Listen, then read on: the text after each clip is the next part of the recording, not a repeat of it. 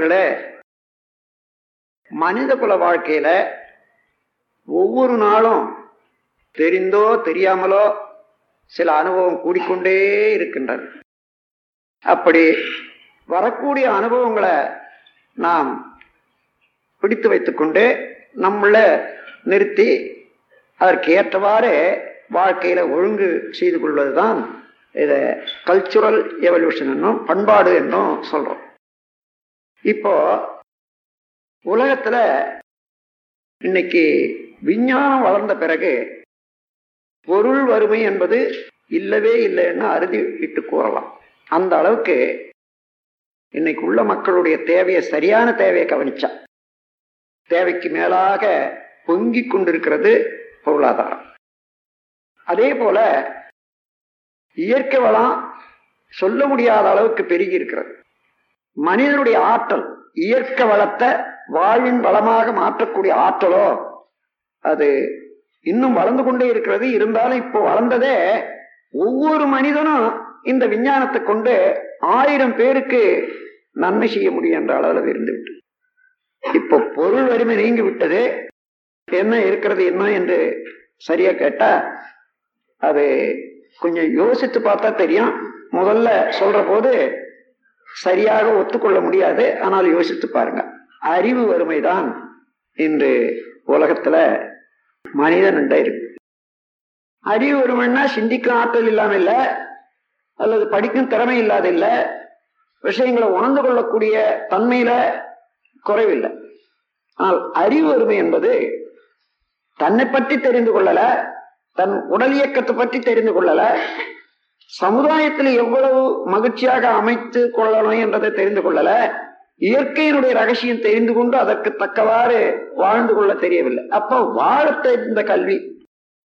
எப்படி வாழ்வது என்ற கல்விய தெரிந்து கொள்வதுல இப்ப அறிவு வறுமை இருக்கு இந்த அறிவு வறுமைய மூன்று பிரிவாக கொள்ளலாம். ஆங்கிலத்துல சொன்னா இன்னசென்ஸ் இக்னோரன்ஸ் எமோஷன்ஸ் என்று சொல்லலாம். அதாவது அறியாமை சின்ன குழந்தைகள் வயது வர்ற வரைக்கும் சிந்திக்க ஆற்றல் தெரிய வரைக்கும் இயற்கையில எந்த செயல் செய்யலாம் செய்யக்கூடாது என்று தெரியாது. அதனால் அவர்கள் உடல்ல உள்ள வேகப்படி உலகில் போற வழிய செயல் செய்யறது ஒரு இயல்பு. ஆனாலும் அதை திருத்திக் கொள்ளலாம். ஏன்னா சின்ன குழந்தைகளை மேல் பார்வையாக பார்த்து கொண்டே இருக்கக்கூடிய பொறுப்பு வாய்ந்தவர்கள் பெரியவங்க இருக்கும். அதனால பெரியவர்களுடைய கண்காணிப்புல சிறிய குழந்தைகள் தவறு செய்யாத பார்த்து கொள்ளலாம் திருத்தி கொண்டே வந்து அவர்களே தெரிந்து விடவும் செய்யலாம். அதுக்கு மேல இக்னோரன்ஸ் என்பது அலட்சியம் என்று சொல்றோம். இங்க இதை ஏன் சொல்லணும்னா இந்த ஒரே பாயிண்ட்டை தான் நான் வந்து அதிகமாக உணர்ந்து உணர்ந்து உணர்ந்து உணர்ந்து திருத்தி நலம் காண வேண்டிய இடம். இக்னோரன்ஸ் என்பது அறியாமை அல்ல அலட்சியம்.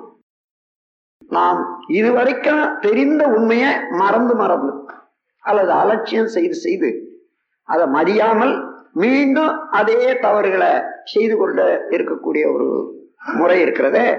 இதுதான் இக்னோரன்ஸ் இக்னோர் என்ற வார்த்தை என்ன அர்த்தம்னா அலட்சியம் செய்தல்.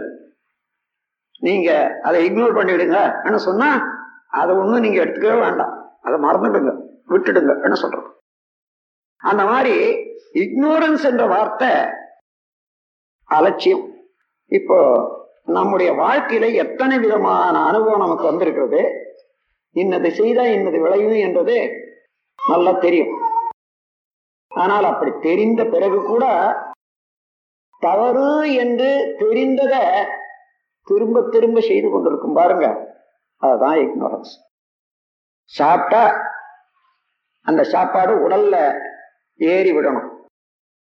உணவு உடலாக மாறும். அதான் சாப்பாடு. அது அளவோட சாப்பிட்டா தானே. ஆனால் அளவு மீறி விட்டா என்ன ஆகும்? அது உணவு உடலாக மாறுவதற்கு பதிலாக அங்கே தேக்கமுற்று புளிப்படுத்து உடல்ல இருக்கக்கூடிய சக்தி இழுத்துக்கிட்டு ஓடிடும். அல்லது மேல வந்துடும். அப்போ உடலை உணவாக மாத்துது. உணவு உடலாக மாத்துறதுக்கு பதிலாக உடல் ஜீரணிக்குது உணவு. இது யாருக்கு தெரியாது? அவன் எத்தனையோ தடவை ஹோட்டலில் சாப்பிட்ருக்கோம் வீட்டில் சாப்பிட்ருக்கோம் விருந்து சாப்பிட்டுருக்கோம் கொஞ்சம் அதிகமாக போனால் என்ன ஆகுதுன்னு நல்லா தெரியும். ஆனா எவ்வளவு பேர் அது அப்படி கரெக்டா இனிமே அதுக்கு மேலே சாப்பிட்டா உடம்புக்கு ஆகாது. நிறுத்தி விடணும்னுட்டு நிறுத்த முடிகிறதுன்னு பாருங்க. அங்கதான் அலட்சியம் செய்யறோம்.